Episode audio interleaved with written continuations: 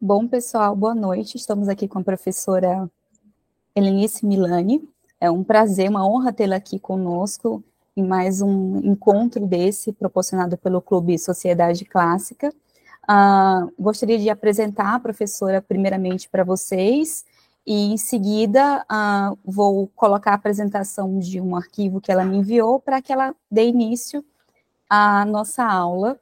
Professora, mais uma vez eu gostaria de agradecer a sua presença, agradecer por ter uh, aceitado o convite, por estar aqui conosco, a senhora nos honra com sua presença. E depois eu quero falar um pouquinho para o pessoal mais sobre o seu trabalho no Instagram, para que aqui o pessoal consiga é, conheça o seu conteúdo e até mesmo divulgue com outras pessoas, porque é um conteúdo de altíssima qualidade e eu tenho certeza que todos vão gostar muito, né? Bom, pessoal, a professora Elane Pilani, ela é filósofa por formação e também psicanalista, certo? Ela atua na clínica lacaniana há mais de 20 anos. As suas pesquisas atualmente situam-se na intersecção entre psicanálise, cinema, literatura e filosofia. É, ela desenvolve o projeto Psicanálise e Cinema desde 2015, né? Com apresentações presenciais e virtuais em instituições públicas e privadas, ela também atua em atividades cineclubistas e na coordenação de grupos de leitura em Curitiba, cidade onde ela reside.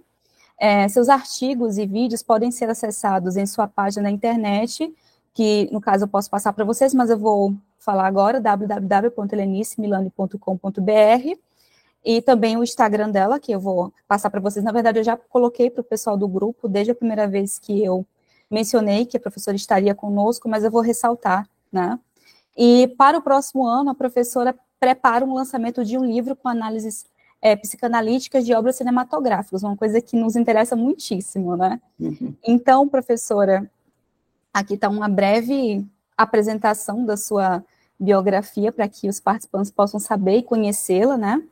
E vou passar a palavra para a senhora enquanto eu coloco o, a apresentação do seu, do seu documento, tá bom? Tá bom, então, uma boa noite, né? Eu estou, assim, honrada nessa noite fria curitibana, embora estamos no Brasil, esse país maravilhoso, que eu estou vendo que vocês estão lá no calor, né? E eu estou aqui no frio. É uma honra estar com vocês, eu quero agradecer a Sabrina pela iniciativa, pela ideia e e eu gosto muito de falar, então vocês vão ter que me interromper um pouquinho. e, né? e é isso, eu estou aqui para a gente trocar, quero escutar o que vocês têm para me dizer também da obra que vocês leram, Hamlet, que é uma das obras mais né, estudadas, trabalhadas e fabulosas da história da humanidade. É uma honra, realmente.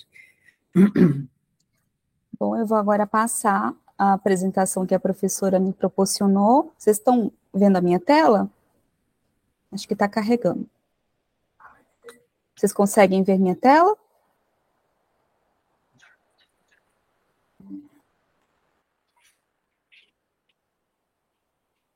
Então, esse é o Hamlet que lido e visto pela psicanálise, né? Eu vou fazer uma breve abordagem sobre Shakespeare, um pouquinho, para a gente fazer essa introdução, e o Hamlet, que é um, uma obra, como eu já falei, que muito trabalhada por Freud, por Lacan, por, por vários, vários psicanalistas que se interessaram pela, pela história de, desse, desse personagem. Pode ir passando, Sabrina. Então, eu vou falar um pouquinho para vocês, é, aqui revendo é, esse PowerPoint, né? Então, a minha jornada com psicanálise e cinema, é um breve histórico aqui para que vocês me conheçam, né? Então, é, dentro da. Eu gosto de trabalhar psicanálise e cinema com uma obra literária, o cinema e a filosofia e a psicanálise.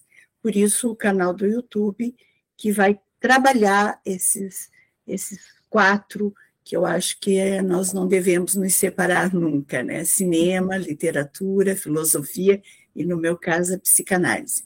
Já trabalhei o filme Um Breve Romance de Sonho, que é, é quer dizer, o livro. Aliás, eu recomendo esse livro, um livrinho pequenininho do Arthur Schnitzler, que é um breve romance de sonho, que o é, Stanley Kubrick fez o filme de olhos bem fechados. Não sei se vocês conhecem esse filme.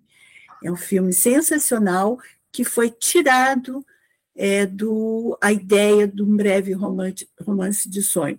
E o Arthur Schnitzler era muito amigo do Freud, contemporâneo ao Freud. Era um médico é, de Viena, um escritor, poeta, e faz esse livro que eu recomendo. Tem a obra do Marcel Proust, Em Busca do Tempo Perdido, Um Amor de Swan, né? que é esse filme também que é, recomendo, recomendo Em Busca do Tempo Perdido, essa obra do Swan, e esse filme que é uma verdadeira obra de arte do Volker Spillendorf, que eu falei certo. E aqui estamos nós com o nosso Hamlet, de Shakespeare, né? que tem os filmes maravilhosos do Laurence Olivier.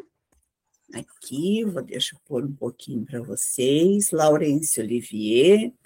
Aí nós temos o, o Hamlet de Kenneth Branagh, que é também um dos que eu mais recomendo que são assim, e outros que a gente vai falando, Shakespeare apaixonado, que eu vou falando, e o Anônimos, que também vai sendo falado aqui. Depois a gente retoma isso aqui. Ok, gente. Então, um pouquinho sobre esse homem, esse homem da contemporaneidade. Por que esse homem da contemporaneidade, né? E, é Shakespeare. Eu pesquisei tanto quando eu comecei a trabalhar é, Hamlet, e depois eu trabalhei outras obras, né, O Mercador de Veneza, A Tempestade, eu fui atrás para estar junto com Shakespeare. Né? E é, é pouca, pouco material sobre o homem Shakespeare. Né? Então, ele, esse homem que nasce em Stratford-upon-Avon, não se sabe se realmente é esse 23 de abril, se sabe mais ou menos o ano, 1574, ou seja, ele é um homem que já nasceu ali na, na época do Renascimento, um pouquinho depois, no Renascimento, né? E o que tem de teria de registro que foi encontrado é o seu batismo, que fica justamente ali, 26 do 4, mas naquele tempo eles nasciam, depois levavam meses para registrar, para batizar, e que tem também algo da data da, do, do falecimento do nascimento meio misturado. Então, não se sabe muito bem. E é um enigma muito interessante a história do Shakespeare, né? Ele é, se casa aos 18 anos com Anna Hathaway, com quem teve três filhos, os gêmeos, e um dos filhos dele, dos gêmeos, se chamava Hamet. Olha que interessante, né? E a menina gêmea Judite, e a Susana, que é a filha mais velha, que foi a que depois casou-se, até bem casada né, nessa cidade que eles viveram, mas sobrou só a Ana, que também não deixou herdeiros. É muito interessante esse isso que se diluiu sobre alguma coisa da vida do Shakespeare. Pode passar. Olha que maravilha. Quem já esteve em Londres, ou quem ainda não esteve, né, deve ir conhecer. Né? É, esse ato que eu estou falando aqui, então ele se casa com Ana, tem esses três filhos, e o que acontece?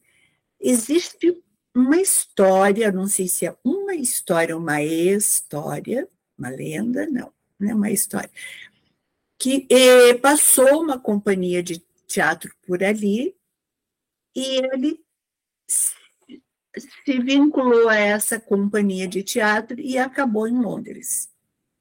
E chegando em Londres, ele era um homem que tinha é, teve uma oportunidade, ele teve um pai que era bem de vida, a mãe também, naquela época eram donos de terras, o pai dele chegou a, ter, a ser até prefeito da cidadezinha, essa, essa cidade onde nós falamos agora, e é, casou-se porque havia esses contratos de casamento com Ana, que era é, oito anos mais velha do que ele, e de repente ele já tinha um certo nível de estudo, mas não era um estudo superior. Dizem que a escola que ele estudou, ele estudou muito latim, né?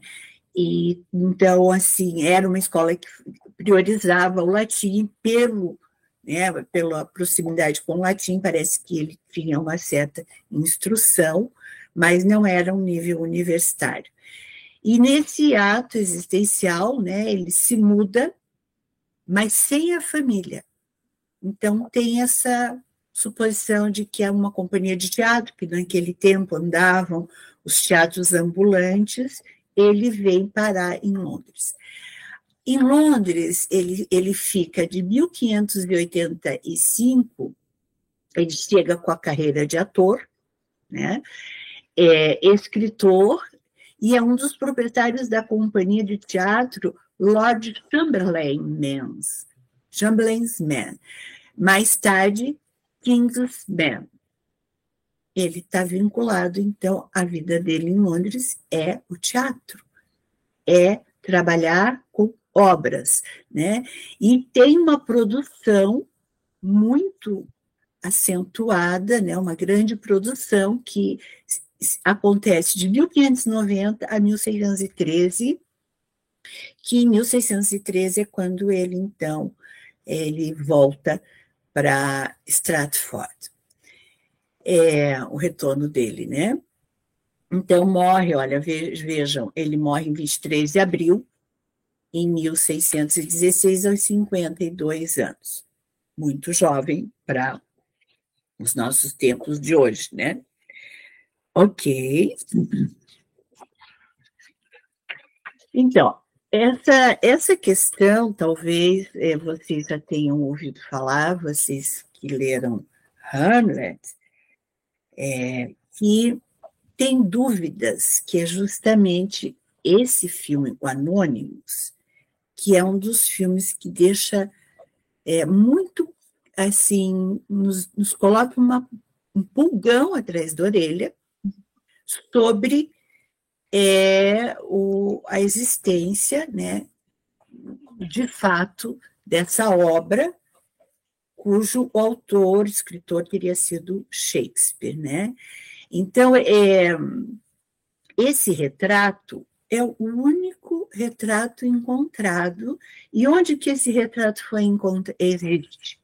Em Stratford, que Stratford era uma cidadezinha muito sem expressão, e hoje é um ponto turístico muito interessante, porque todo mundo quer ir lá para ver o túmulo do Shakespeare, a casa onde o Shakespeare nasceu, que era uma propriedade, o pai dele era um luveiro, então uma propriedade que existe até hoje, que foi conservada. Então, Stratford se tornou um ponto turístico em nome do Shakespeare. E vocês sabem que os ingleses são hábeis em fazer esse tipo de cuidado, esse tipo de coisa. Né? Então, é, o único retrato que está lá, onde, onde é o túmulo dele, seria este retrato, que também não se tem certeza se de fato é o Shakespeare. Olha, é incrível, né?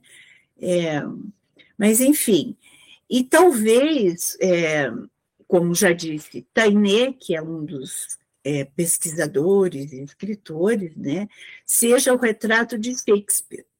O gênio se pintou a si mesmo, talvez, tem essa, essa suposição.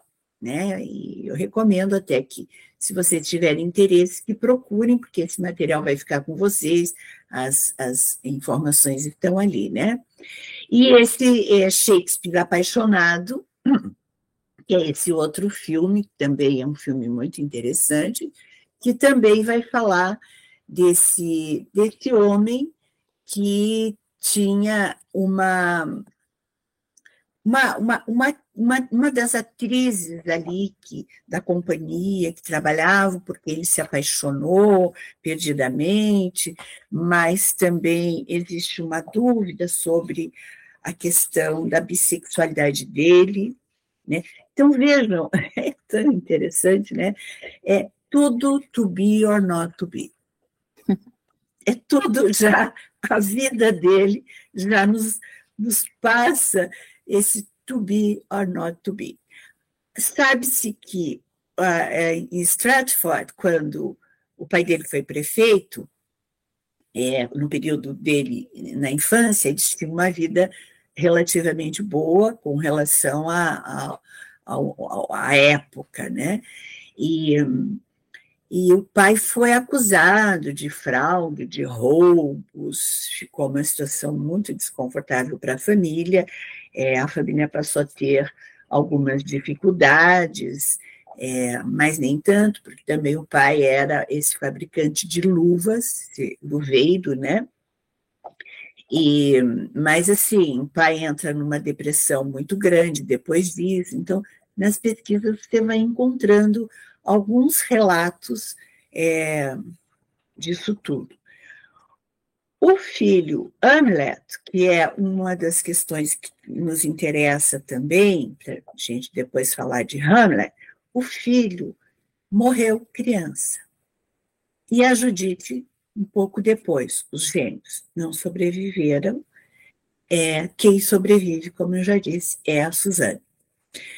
Bom, esse é o homem do Renascimento, olha em que período, né? O espírito da época em que tá, está o nosso Shakespeare, né?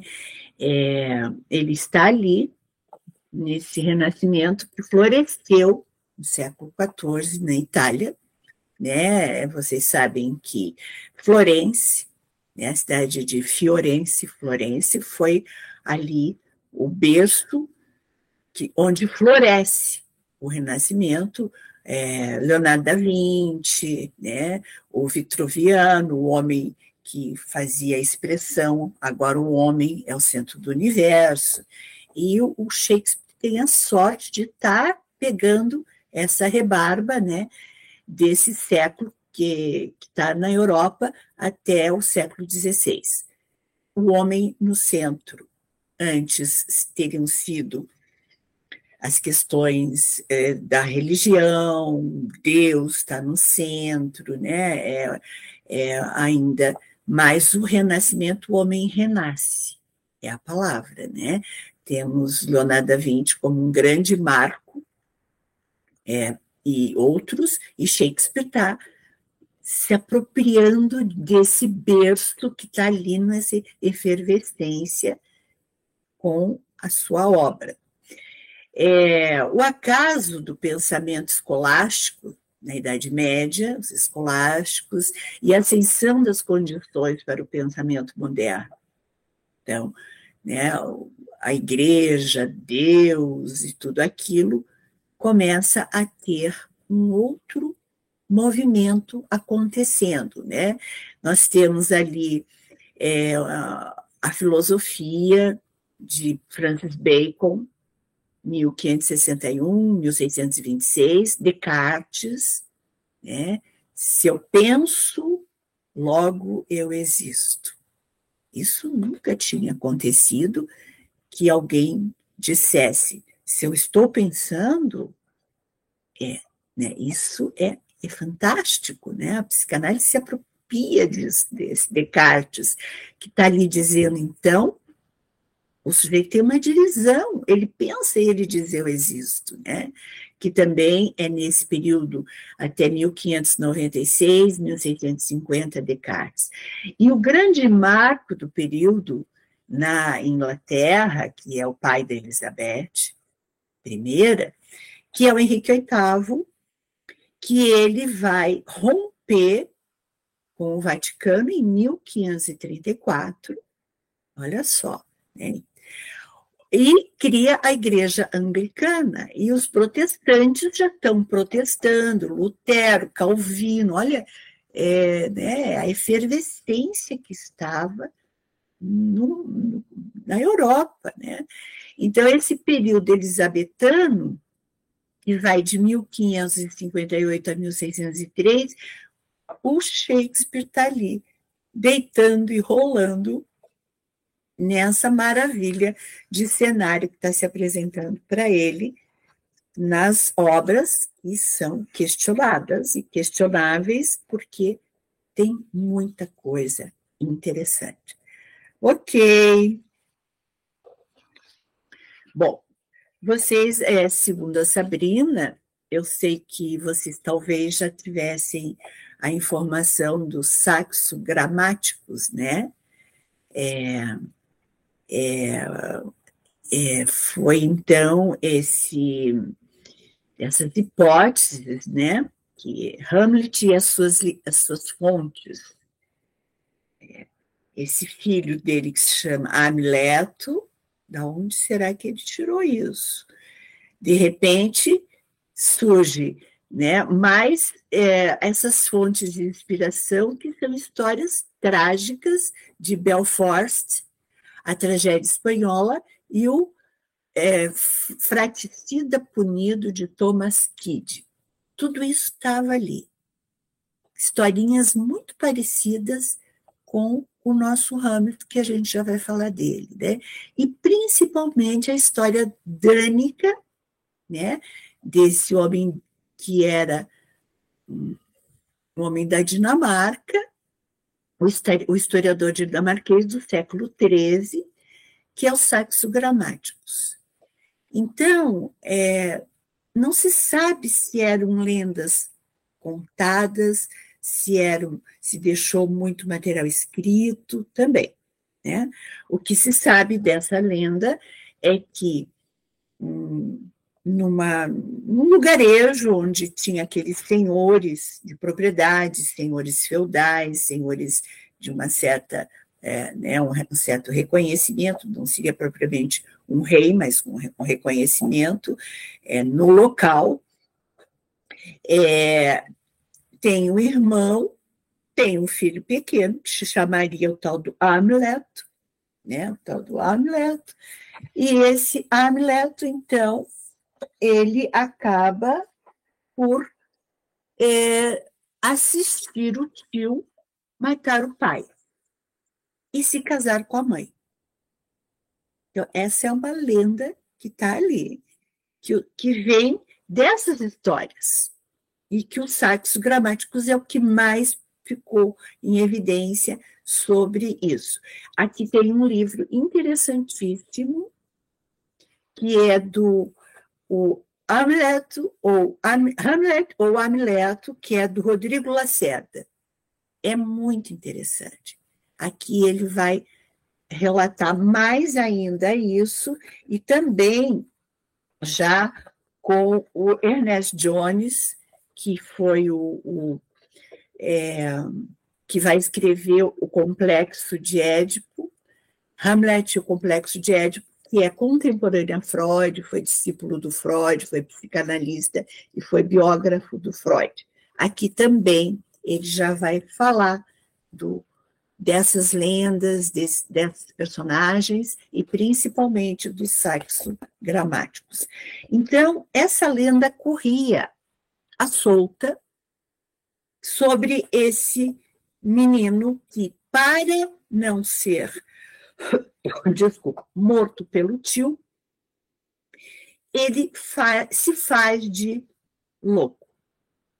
Se faz de louco para que esse tio não acabe com ele. Então, aí nós temos, então, né, a história de Hamlet, primeira ocorrência de Hamlet. Saxo baseou-se num conto oral de um filho vingando o pai assassinado. É isso que a gente tem encontrado quando pesquisa, né? Ok. Então, deixa eu tomar uma aguinha.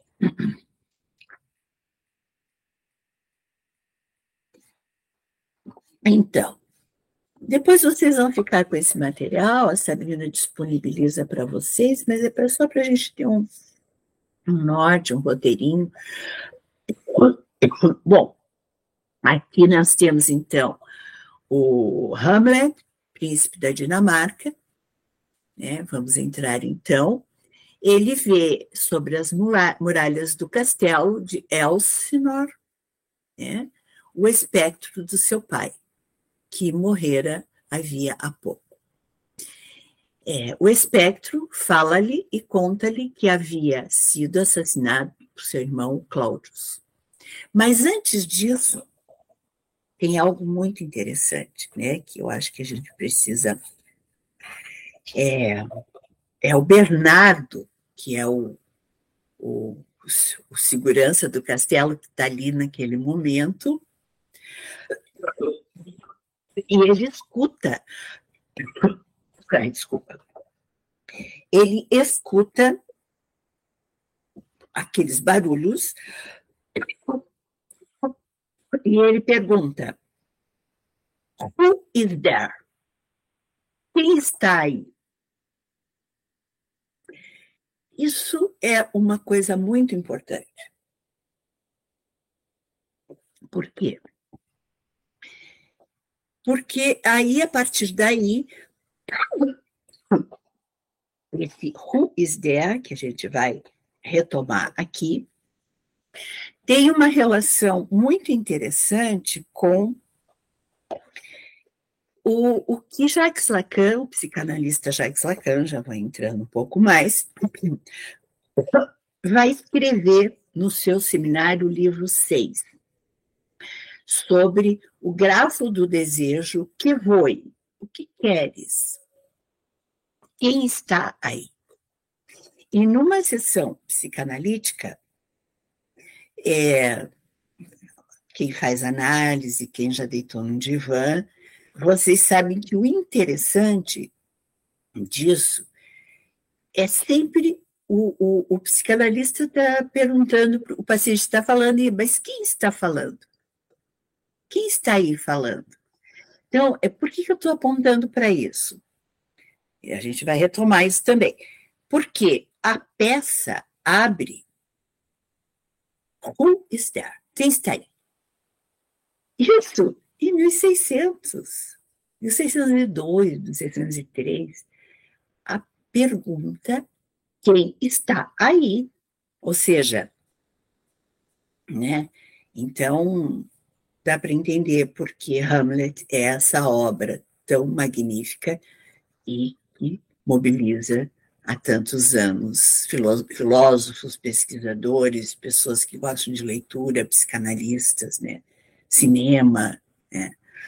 Bom, então ele ele está ali, o espectro, falando e conta que havia sido assassinado por seu irmão Cláudius, o qual casando com Getrude, sua esposa, e roubara o trono. Nossa, gente. Deixa eu dar uma pausa aqui. Fique à vontade, professora. É porque a minha sala, eu fui esquentando a minha sala, está muito frio.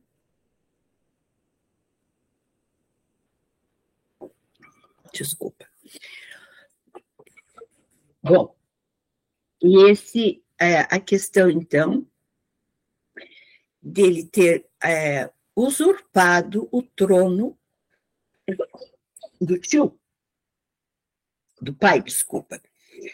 O que acontece? Hamlet, antes disso, ele está estudando, está na universidade, ele é um jovem que deve ter mais ou menos, dizem que se estaria com a idade de uns 24 anos, ele está numa universidade, e ele fica sabendo da morte do pai, e ele vem para os funerais do pai.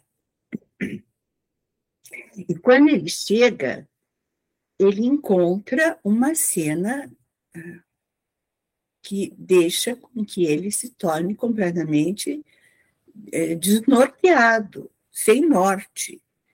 É, o que está acontecendo? Naquele tempo não tinha internet, celular, né, até ele saber da morte do pai, até ele retornar, é, é, voltar para a Dinamarca e etc. Quando ele chega, dois meses depois da morte do pai, ele é, é simplesmente é, encontra uma festa, uma festa que é justamente a cena né, maravilhosa desse filme. Quem viu o filme lembra, né, que é do, do, do Kenneth Branagh. A festa está super colorida e, e o Hamlet está de preto. Ele é a única pessoa que está de preto nesse casamento.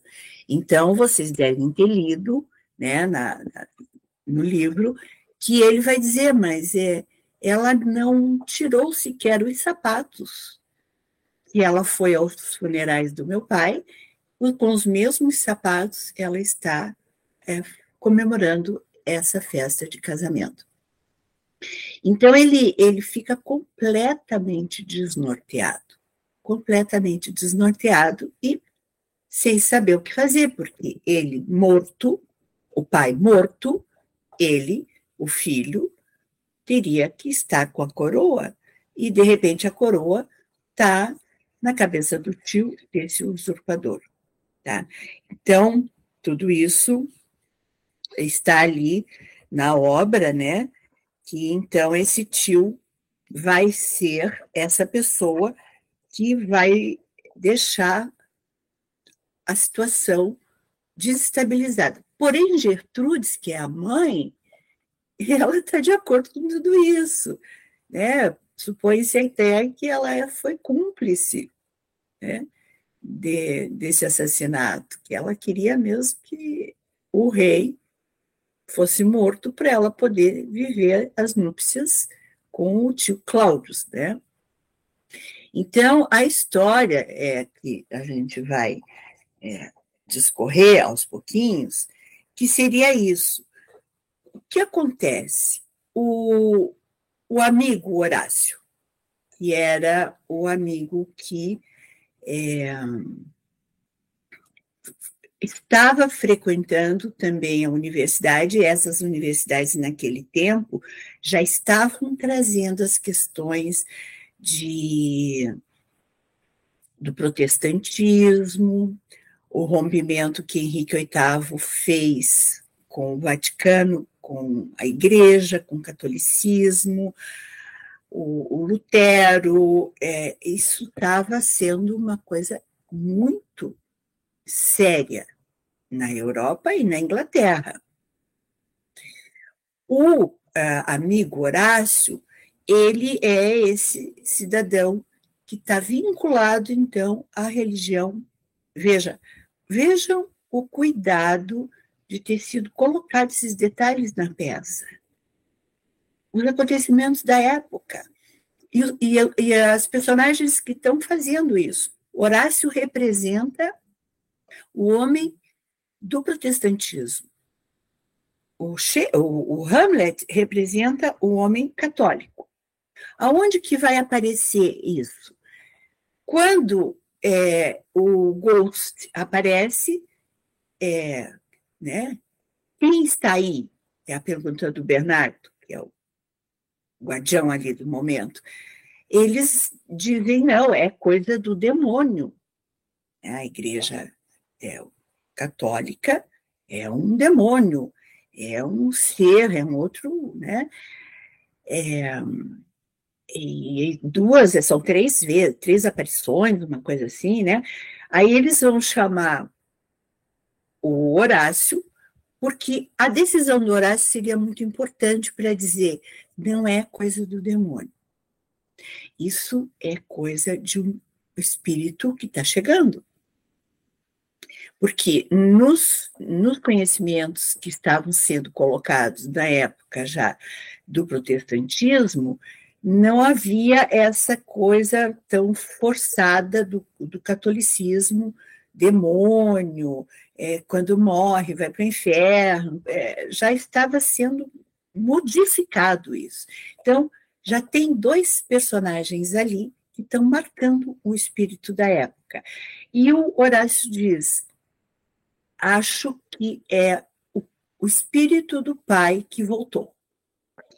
Então, aí eles se acalmam e vão, vão procurar o Hamlet, dizendo: olha, ele quer falar com você, venha. Né? E aí ele vem, e de fato, então, ele tem esse encontro com o pai, e esse encontro com o pai é crucial para o que estava sendo feito, a usurpador, a mãe vivendo um incesto, um cunhado, vivendo uma luxúria, essa mãe que está na luxúria, é, e ele então recebe uma lei, uma lei do pai. Sabem que para a psicanálise, nós psicanalistas prestamos muita atenção nesses lugares do pai na história de um sujeito. Claro que o lugar da mãe é sempre muito importante, mas pai é a lei, pai é uma voz da lei. Esse pai, ele, ele faz com que o, o Hamlet tenha, então, um compromisso super egóico. É, relata os acontecidos ali, ele me matou e tal, mas você tem que matar o Cláudio. Você tem que matar o Cláudio. E bom, aí a coisa ficou complicada, porque ele vai matar o Cláudio. Então ele tem um compromisso moral, né, com esse pai. Ele tem uma lei e como que ele então vai lidar com agora com esse usurpador e com essa lei. O que ele vai fazer com isso? Então, assim, ele começa então a fazer todas aquelas é, encenações de loucura. Ele tem, tem o Polônios, né, que é o, é o pai da, da Ofélia e do Laertes, né, que eles estão testando ele, estão então, vai lá ver se tem. A mãe Gertrude está muito assustada, o Cláudio está apavorado, porque Cláudio quer acalmá-lo, quer fazer com que ele né, fique tranquilo, porque ele quer a coroa, o Cláudio quer a coroa. E o que acontece, então, né, tem aquele momento em que ele está com Cláudios lá e ele está palavras, palavras, se fazendo. Só que a loucura do do Hamlet é uma loucura construir. Ele está se fazendo, essa expressão, né? Se fazer. Diferente da Ofélia, que daqui a pouco a gente vai falar dela. Eu só queria saber, eu vou até que horas, mais ou menos, é, Sabrina? Pode, pode ficar à vontade, professora. É? Não vai ficar muito tarde para vocês. Não, a gente já come, come, começou um pouquinho tarde. Bom, então, o, o Polônio testa Hamlet, né? E, e, e faz com que é, ele vai, daí ele né, vai, olha, ele não está bem, ele está muito desestabilizado, ele está muito doido, e todos eles estão achando que essa, essa situação que se instala nele é uma situação de que ele está é, sofrendo de amores pela Ofélia. Que esse amor desestabilizou ele completamente, mas, entrando um pouquinho na questão da Ofélia, né, é, a Ofélia é, é uma questão muito importante, né, porque ultimamente tem sido falado muito sobre essa loucura da Ofélia, né? É, e até escrito ali, né, para os filósofos, o tradutor, é, a peça, se não fosse esse, esse tradutor Carlos Alberto Nunes, que ele vai dizer, se a peça não fosse a profunda respiração filosófica de Hamlet e o lirismo inefável de Ofélia, não passaria de uma vasta carnificina sem maior interesse, porque de fato é uma carnificina total, né? vocês sabem. Então, é, o Polônios e o Laertes estão muito preocupados com a Ofélia, chamam a Ofélia e dizem: olha, é, você não pode mais estar com ele. Pai, pai, Polônios dá uma ordem. É uma lei do pai também. Você não pode mais estar com ele, por quê? Porque você não tem linhagem né, para ser a rainha quando ele for usar a coroa. Você não tem essa linhagem, ele vai ter que se casar com uma rainha, não com você. É, e termina logo esse romance, acaba com isso, não tem mais como seguir. Porém, já tinha acontecido muita coisa entre os dois.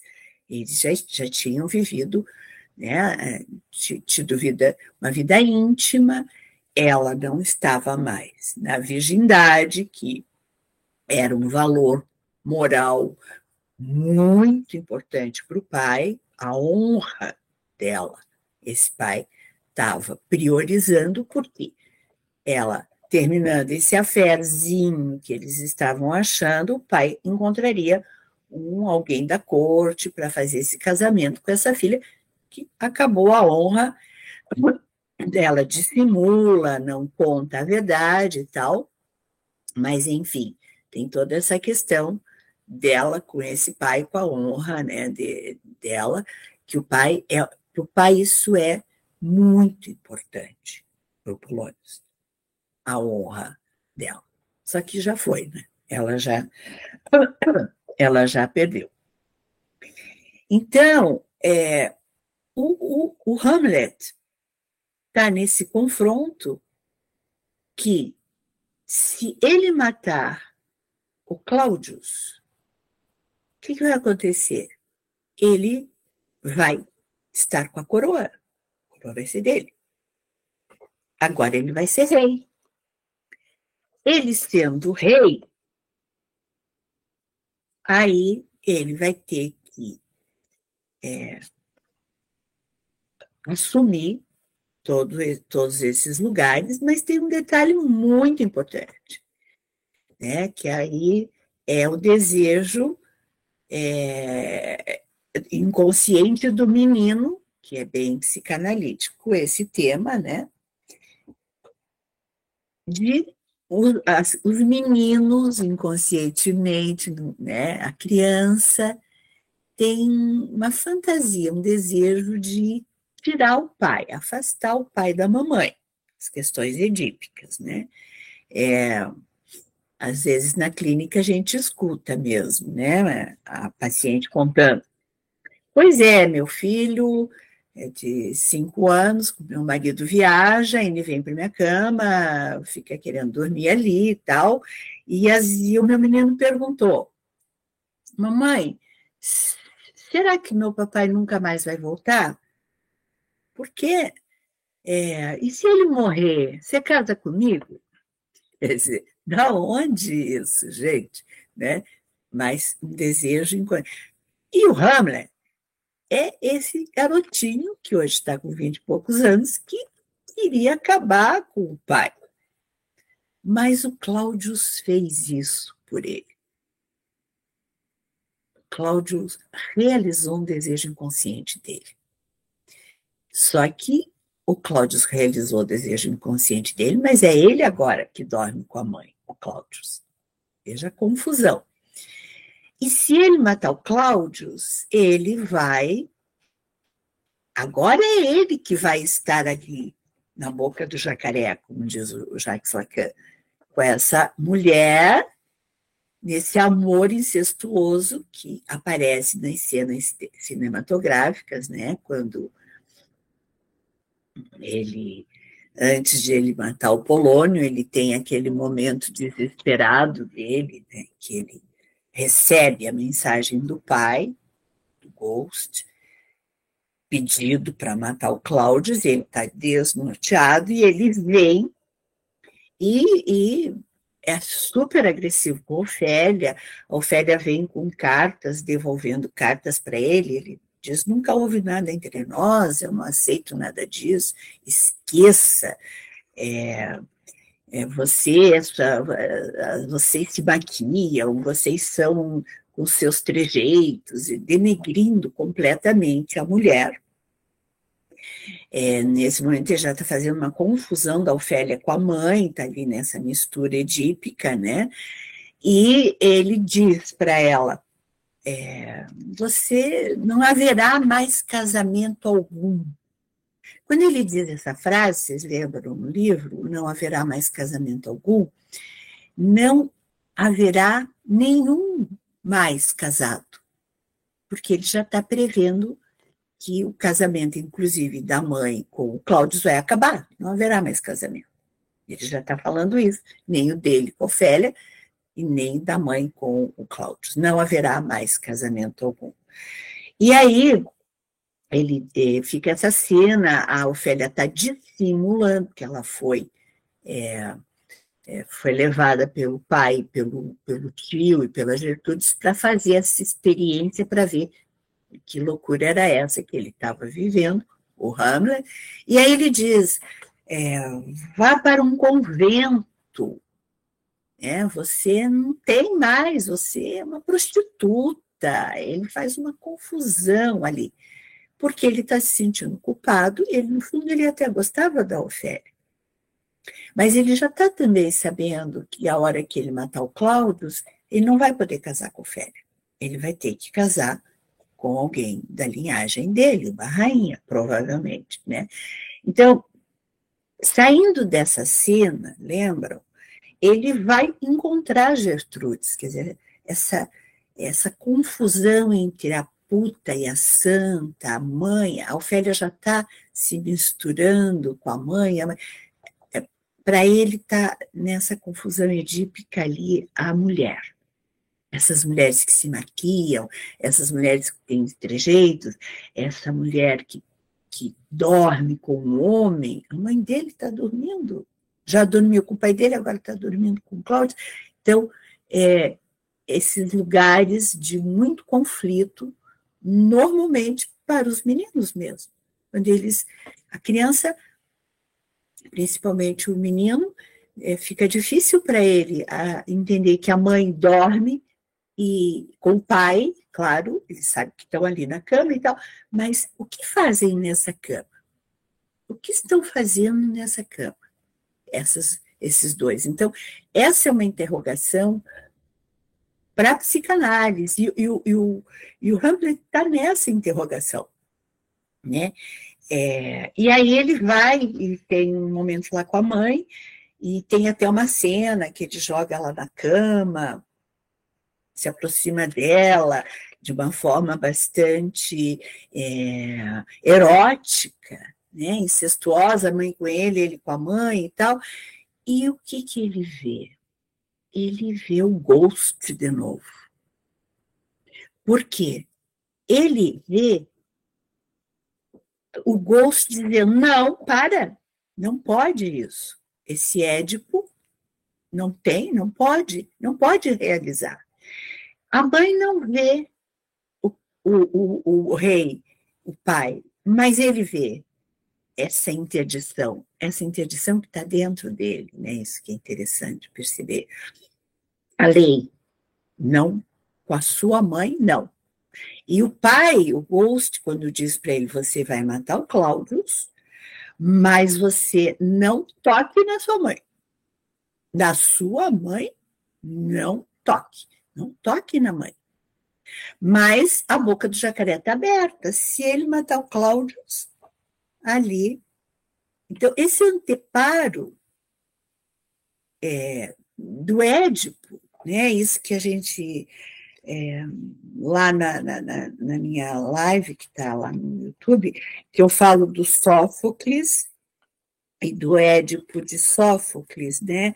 Que naquele período eles é, era tudo mais, vou usar a expressão, a céu aberto, né? Era, era realizado, os incestos aconteciam, embora o Édipo rei onde Freud se apropria da lenda, da história, é, para escrever, para, né, ele, ele vai fazer esse, é, na época de Sófocles, vejo, é, são três mil anos antes. Então, os incestos, os acontecimentos, tudo isso está muito, muito ainda é, na carne, né? Agora, nós, esse homem da contemporaneidade, né, como Freud vai dizer, Freud é o primeiro homem da modernidade. Desculpa, o Freud vai dizer do Hamlet. A obra Hamlet, do Shakespeare, é o primeiro homem da modernidade. Por quê?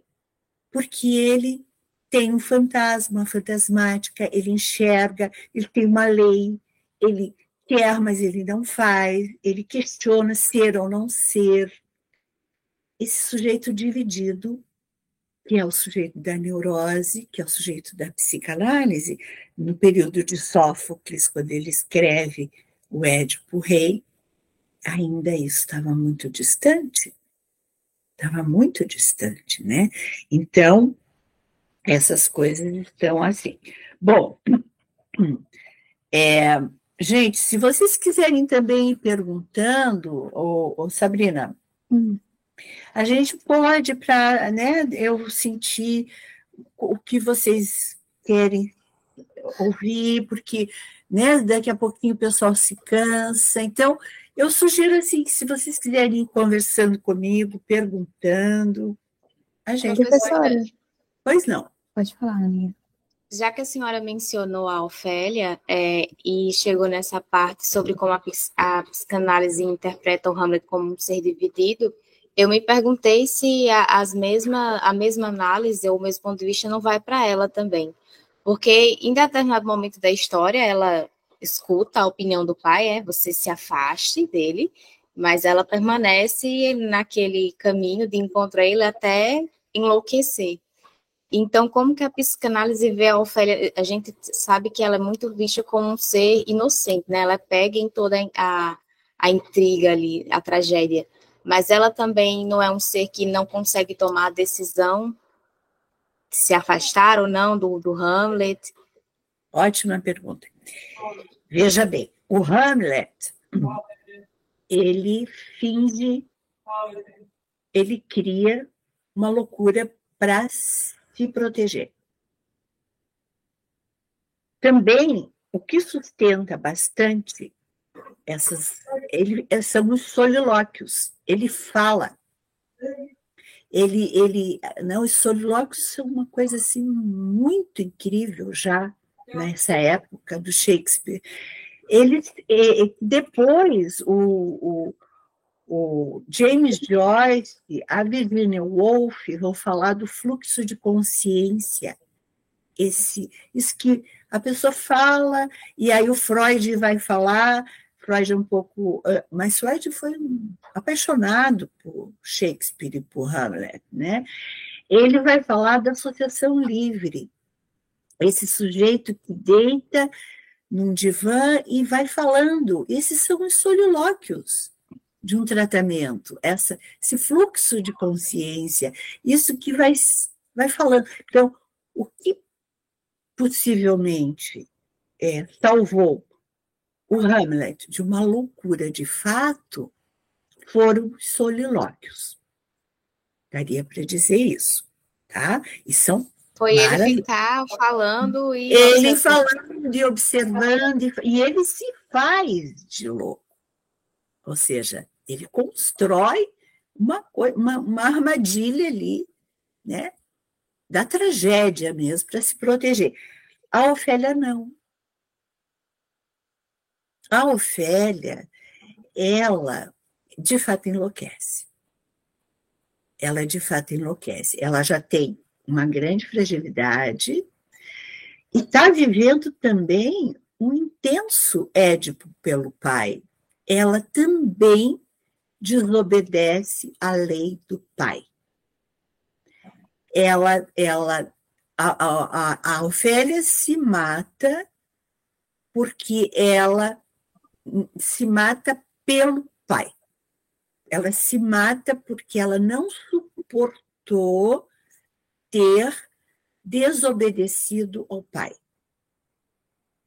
Não, não foi porque o amor dela por Hamlet, foi porque ela realmente, quando ela percebeu que o pai morreu naquele, naquela confusão toda, ela fica achando que ela que matou o pai. A culpa é dela. E ela, ela entende que ela desobedeceu ao pai. E por ter desobedecido ao pai, ela não, não merece viver e ela enlouquece. Tanto é que no momento de uma total a, a loucura dela, tem um momento que a Gertrudes, daí estão todos dizendo, ah, mas ela está assim porque esse amor, o romance terminou. A Gertrudes, muito esperta, fala: não, não foi por causa disso. Ela morrer, ela está assim por causa do pai. Ela está em, em, enlouquecendo por causa da morte do pai. E é isso. A Ofélia tem uma estrutura, se for para a gente pensar em termos psicanalíticos, uma estrutura diferente da estrutura do pai do, do Hamlet, tá? Não sei se eu consegui te, te ajudar a pensar. Perfeito, perfeito. Né? É, é uma estrutura. É, é, uma outra estrutura. Ela pode ser, sim, que esteja na neurose e tal, mas é, é uma mulher e ela é frágil. E ela também tem uma questão com o pai, a filha mulher, as filhas mulheres, tem muita questão com os seus pais, principalmente na histeria. Estão sempre falando do pai, ou odiando o pai, ou amando o pai, ou elogiando o pai, ou querendo se livrar do pai, ou não o pai, né? Diferente da maneira como o pai entra para a história de um rapaz, que também é muito importante, mas ali essa peça, gente, está desenhando isso, né? Esses lugares.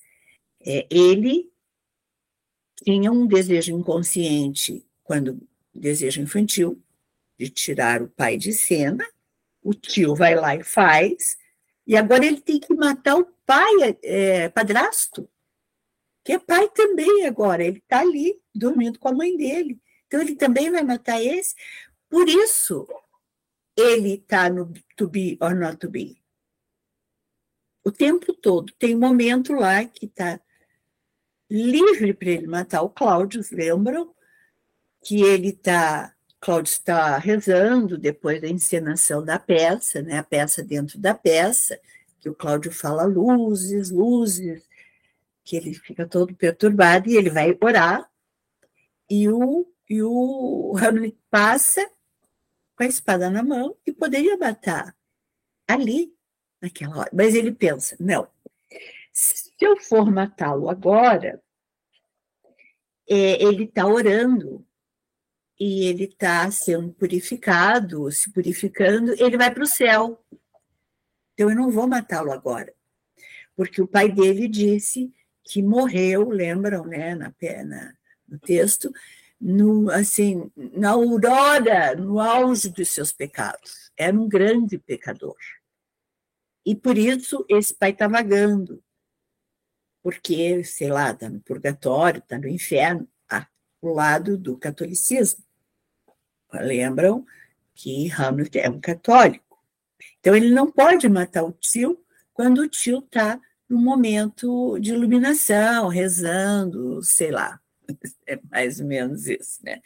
Então, mas podem ir perguntando que a gente, eu vou vendo onde vocês estão.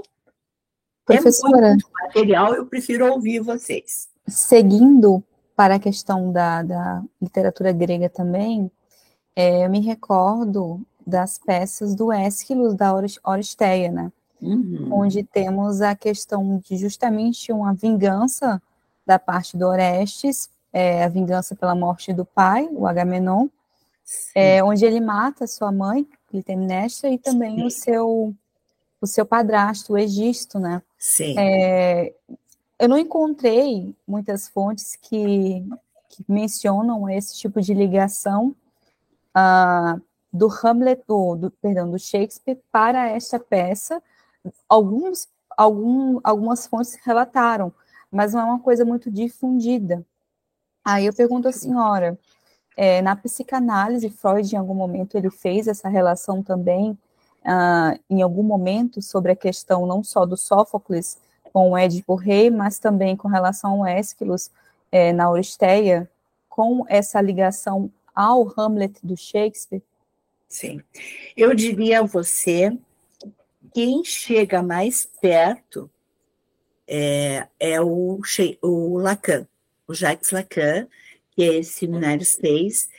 Eu tenho a versão da primeira tradução que veio para o Brasil, que ainda não.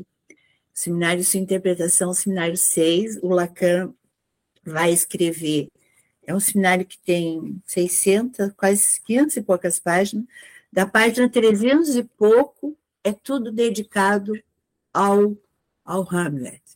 Aqui ele fala de Orestes, aqui ele fala de, de Agamenon, ele faz uma relação pelo viés psicanalítico. Pelo viés psicanalítico. Freud também fala, mas quem mais vai abordar é o, é o Jacques Lacan.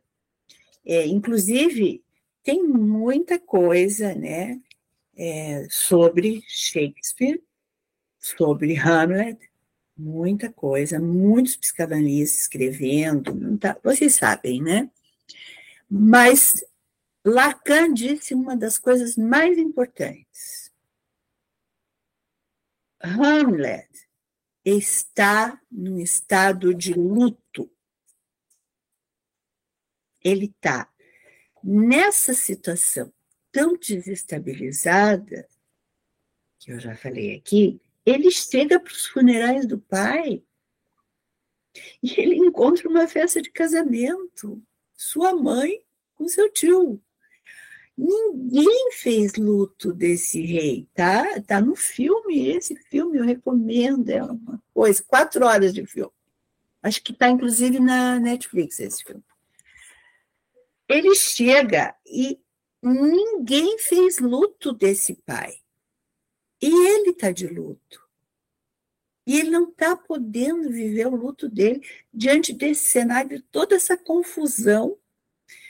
É, Ofélia, Polônio, Laertes, é, né? daí tem os dois amigos, os, o Fildenkrais e o, o outro lá, que nem me lembro o nome, que vão na viagem para querer matá-lo. Quer dizer, na verdade, ele está num estado de luto.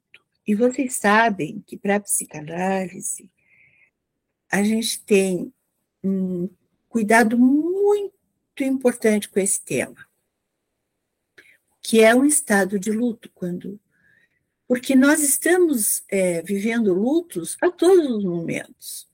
A partir do momento que você nasceu, você tem que elaborar lutos, pequenos lutos, né? Deixou, saiu da, da, da primeira infância, vai para começa agora a, a, escolaridade, deixa de ser a sua majestade o bebê, passa a, agora vem um irmãozinho, não é mais o bebê da casa, são lutos, processando o tempo todo, o tempo todo, todo, todo. Na adolescência, então, é abandonar aquela criança e entrar agora se preparando para uma vida de adulto, é um dos lutos mais cruciais que nós vivemos. E tem graduações, naturalmente, de lutos, né?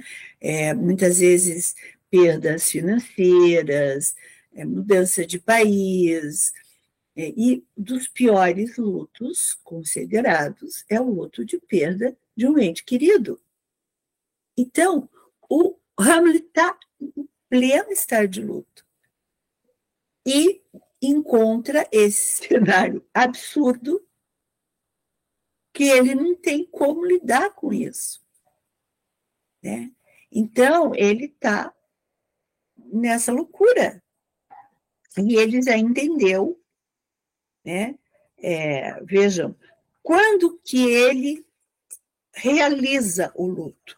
Eu vou pedir para você passar, Sabrina, uhum.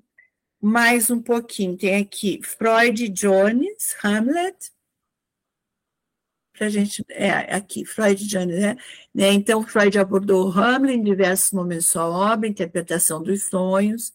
Não sei se eu tenho, se vocês são psicanalistas ou tá, vai ficar esse material.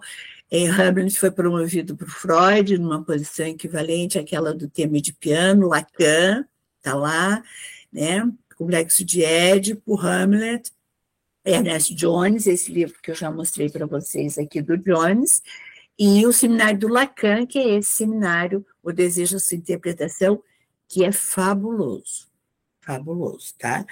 Então, pode seguir. Agora, esse, essa, essa cena aqui, essa cena, ela é importantíssima. Porque, falando do luto do, do Hamlet, que ele não estava vivendo, quando ele volta da Inglaterra, né, ele é, nesse retorno dele, ele está ali, é, encontra com Horácio, né? E encontra com o coveiro, a cena dele com o coveiro, que é uma cena é, fantástica, né? Que... E ele vai ver que está sendo uh, enterrado, veio o pai, veio o tio, veio o Laertes, veio o Polônio, e ele pergunta, mas o que está acontecendo? E o coveiro diz, olha, é a Ofélia que morreu. E ele vai até e se aproxima desse lugar, desse momento ali do e o Laertes está chorando copiosamente. Está vivendo a dor de um luto. E quando ele se depara com isso, remete à dor dele que ele não tinha vivido, que ele não tinha, ele não tinha sentido, ele não tinha chorado a morte do pai. Veja, estado de luto, e nessa hora, essa, o outro, muitas vezes, é, na psicanálise a gente entende que é o outro que te coloca na cena, é o outro que te diz, né? Tem uma expressão freudiana que é um Heilig, né? O, o estranho familiar, esse estranho que vai me dizer de algo que é meu. O Laertes, nesse desespero, e, e o, o, Hamlet se, se, depara com essa cena, ele, ele vê que, que ele não tinha é, é, estourado nem a morte do pai. E aí começa, então, há uma, um embate ali com, com Laertes, dizendo eu que amava mais a ela do que você, etc, etc. É nessa hora que ele conecta o luto. A psicanálise entende dessa forma. É nesse momento que ele conecta o luto, tá? Bom, seguimos então. Mais alguma pergunta? É bom porque daí eu, a gente não fica até muito tarde, eu vou antecipando um pouquinho, depois a gente pode seguir trocando. Uhum. No caso, esse livro que a senhora falou do Lacan, é esse da editora Zaha? É esse. Tem alguém que é psicanalista ou psicólogo aqui? Não. Ah, talvez, tá. tem, talvez tenha no, no, grupo, mas nem todos hoje puderam estar aqui na, na reunião, ah, porém, muitos vão poder assistir depois da gravação. Então, é esse livro do Lacan, que é o Seminário 11. O meu é uma edição antiga, das primeiras que foram traduzidas, porque a gente não tinha acesso. E como eu estou há muitos anos nesse barco, a gente ia atrás do que aparecia, né? Agora já está. Mas é a mesma tradução. Olha aqui, ó. A ordem para o assassinato de Cláudios abre um tema psicanalítico clássico, o risco da queda da interdição da lei do pai, a boca do jacaré, eu já falei. Uhum. Para Freud, Hamlet hesita em realizar a vingança da morte do pai, tendo em vista que o assassinato do tio atualiza seus desejos infantis reprimidos, né? Ou seja, matar o pai e ficar com a mulher. Em Hamlet, antes mesmo, desejos de infância estão recalcados. Por quê? Está na neurose, né? Recalcou. Não aprendemos a sua existência, sua existência, tal como nas neuroses, sendo por sua ação de inibição. Tá? Em Freud, na interpretação dos sonhos, que ele vai. Freud tem uns quatro, cinco livros que eu até separei aqui, três, pelo menos, da obra completa, que ele fala de Hannah. Fala muito de Hannah. Seguimos. Então, reforçando, então, a intercessão, o recalque, o interdito, né? Então, o que faz um pai? Porque a importância. Pai, ele cria uma lei que é interdição. Ele interdita e funda o recalque. Sendo isso, poderíamos dizer que o sujeito, o sujeito estaria numa estrutura, falando em termos de estrutura, numa estrutura neurótica, não numa estrutura psicótica. Tá? É, a pergunta sobre a Ofélia, a Ofélia não teria uma estrutura psicótica, mas ela tem uma fragilidade muito grande e ela se desorganiza muito com a morte do pai. Por quê? Porque ela vai viver um luto com melancolia, ela não dá conta. Ela prefere morrer. Bom, então vamos lá. Alguém vão perguntando, pode passar, mas vocês podem me perguntando, né? Aqui, ó. Diferentemente do Édipo de Sófocles, em Hamlet, diz Lacan, o drama edípico está aberto no começo e não no fim é esse saber que coloca a questão do ser ou do não ser. Isso é importante porque ele sabe a questão do ser é no começo, segundo Lacan, porque ele sabe que ele é o falo da mãe. Ele está numa posição de falo da mãe. Ele sabe que ela pode devorá-lo a qualquer momento, inconscientemente. Então, o ser to be or not to be.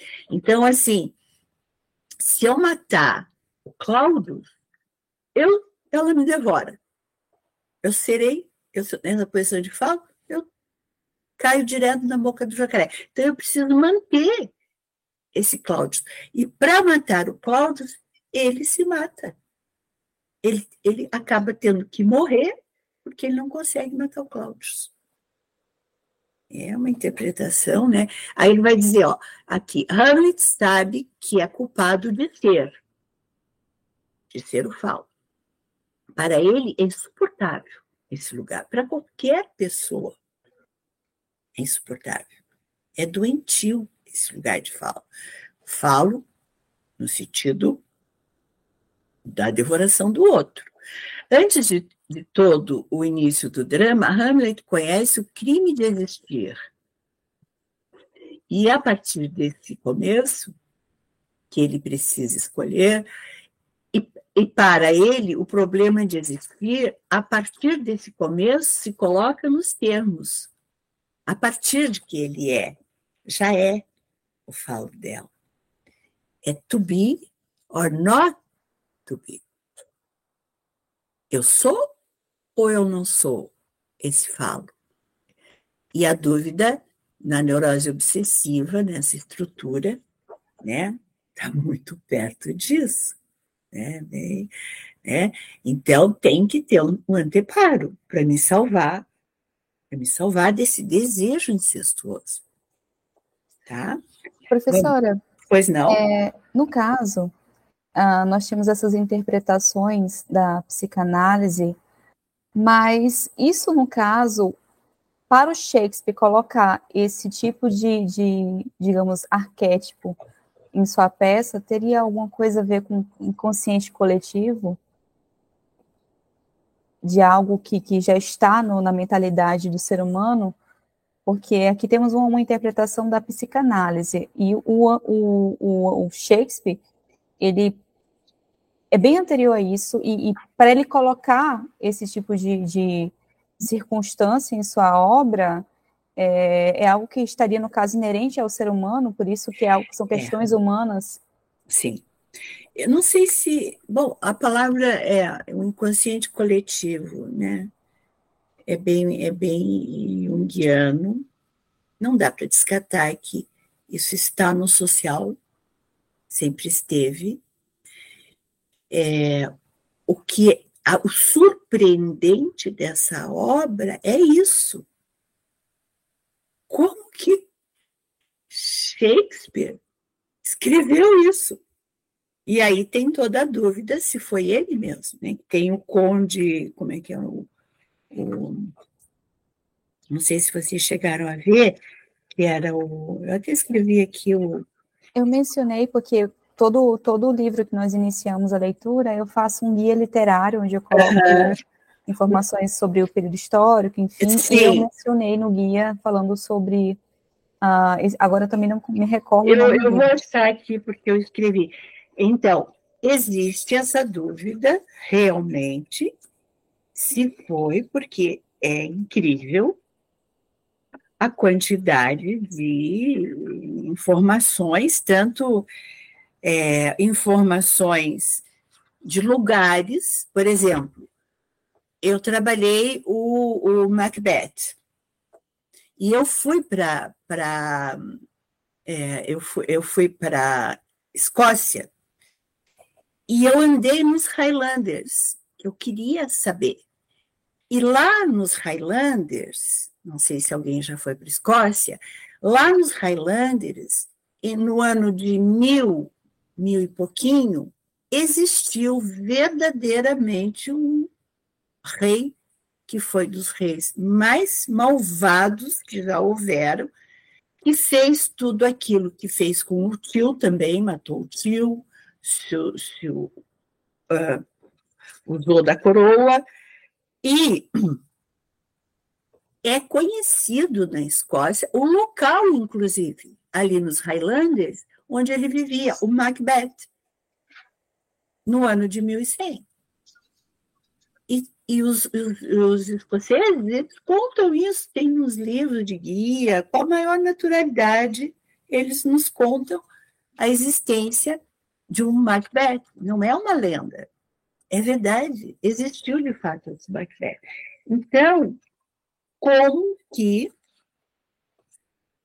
é, esse homem que sai de Stratford sem recursos financeiros vai para a Inglaterra, trabalhando de ator. Daqui a pouco ele é dono de um teatro. É, o que foi que aconteceu? E aí tem esse, essa personagem, que eu já tenho que achar aqui. Professora, é... eu li algumas biografias né, sobre o próprio Shakespeare, e nesse, nesses textos que eu li, falava que quando ele começou a, a escrever os textos Vênus e Adonis e o, o Rapto de Lucrécia, que era justamente um período que a, a, a peste estava atacando muito aquela região, Sim. Ele começa a escrever, ele muda um pouco do cenário, saindo da questão do teatro, né?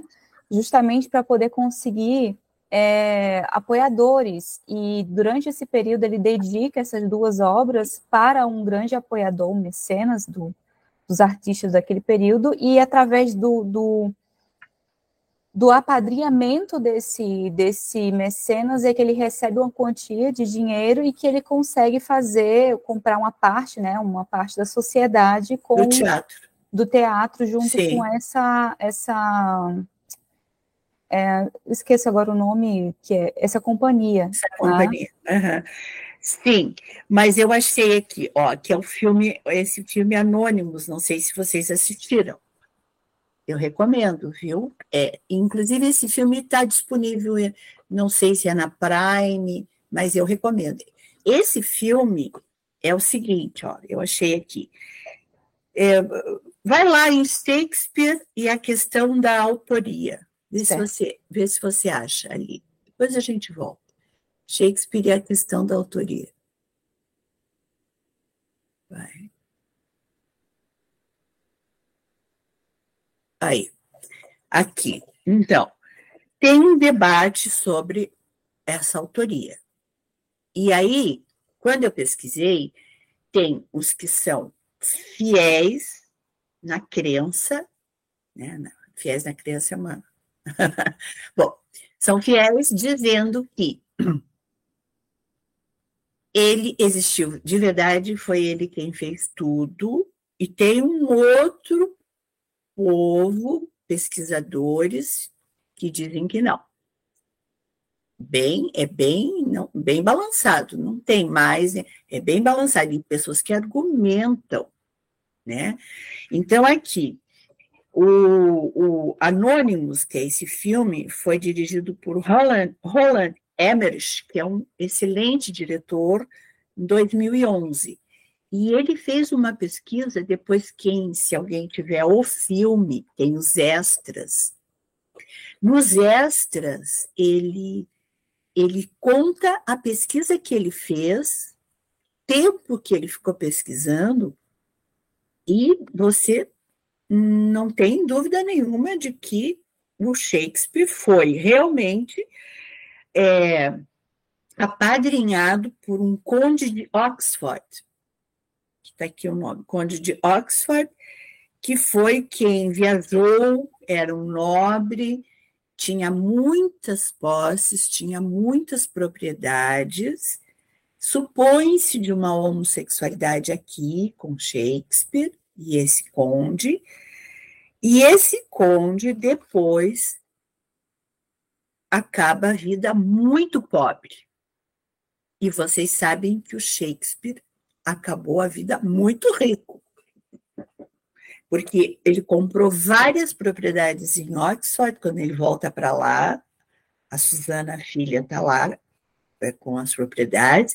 Ele é sócio do Teatro o Globo, para um homem que chegou e nem ficou tanto tempo, acho que 16 anos, na Inglaterra, e ficou muito rico.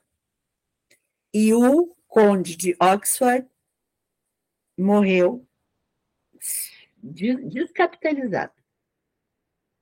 Então, aqui nesse filme, que foi criticado, etc., etc., é, e o Freud também, o Sigmund Freud, afirma que essa teoria é a correta, que o, o Shakespeare não teria tido é, estudo suficiente, é, conhecimento suficiente, viagem suficiente para saber de tudo que ele sabia. Tanto é que a última peça dele, quando ele se despede de Londres depois daquele período da peste, ele, ele vocês conhecem, ele faz a tempestade. E a tempestade é de um conteúdo psicanalítico, eu, eu tenho até um vídeo no meu YouTube sobre, que é uma coisa impressionante. E a despedida dele, e ele volta para Stratford, muito bem de vida, obrigado. Então, é uma questão. É uma questão, né? Em todos os enigmas que a gente encontra é, diante da vida dele, né? É muito interessante. Bom, que mais? Professora, sobre essa questão de Ofélia, eu vi que tem alguns slides ainda que abordam. É, acho que são esses aqui, porque é um tema que a gente conversou bastante no, nos, nos, debates e, e, que a gente gostou muito, né? E acho que seria uhum. interessante abordar um pouco mais. Então, a Ofélia, que é essa é, que está sendo desvendada nesses últimos anos, né, principalmente pela psicanálise, o cinema, né, é, que essa, essa, essa personagem fascinante, né, que, que tem a questão do drama do objeto feminino, o drama do desejo do mundo, né, ou seja, ela é, como já foi dito, essa, essa pessoa de uma certa ingenuidade, pureza, mas ela tem um elemento feminino é, sobremaneira, né? E ele ele estava muito encantado pela Ofélia, o, o, o Hamlet, né? E aí se instala todo esse drama familiar, a proibição do pai, o violento rompimento e tal, né?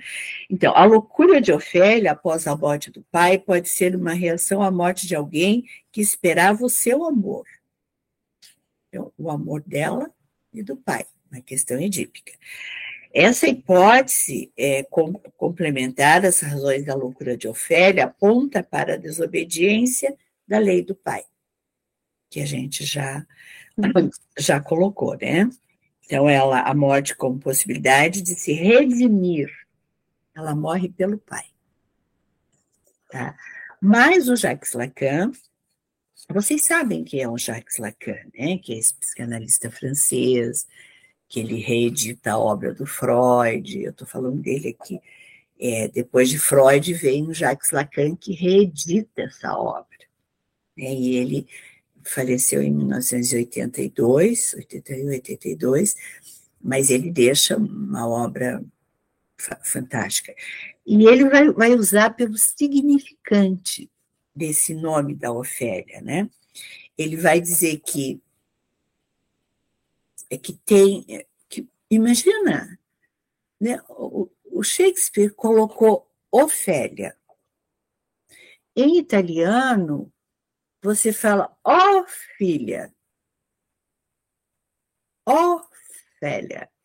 Em inglês também fica um som, ó oh, filha, ó.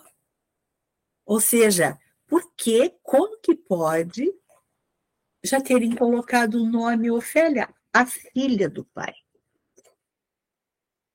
A filha que morre para o pai, para encontrar o pai, pela desobediência que ela fez ao pai, ela tem que morrer. Essa ó filha é um significante, e vocês sabem que o Jacques Lacan trabalha muito com os significantes, né? Então, ela revive né, esse significante, que é o, o sujeito de Ofélia, embora morta, revive nesse jogo de significantes da Jacques Lacan. Ó Félia, ó filha. É muito interessante. Não, você fica pensando, quem é esse camarada chamado Shakespeare? Pode isso? Né? É maravilhoso. E essa peça, né? Vocês, vocês devem saber que normalmente eram quatro atos. Essa tem cinco atos. Né? É, é especial, né? é incrível são 37 peças, 154 sonetos, né? É uma coisa assim. Então, realmente, assim. Bom, minha gente, perguntem mais, assim, quem sabe a gente possa ficar até 10 e meia, porque já vocês também, né, cansados, e, e a gente pode, em outro momento, se encontrar de novo, porque eu já avisei de começo que eu gosto muito de falar. E como eu falei, nós gostamos de ouvir. Então, a gente pode se encontrar muitas vezes ainda. Se vocês quiserem, em algum momento, que a gente abra a obra do Jacques Lacan, em, em algumas dúvidas que vocês tiverem, porque não é fácil ler, ler Lacan. Confesso que sou é, um ignorante nessa, nesse, é. tema, professor. Eu vim conhecer Lacan através do seu conteúdo, eu não o conhecia. Ah, e, tá. e tenho achado muito fascinante, ah, inclusive me interessei por suas obras.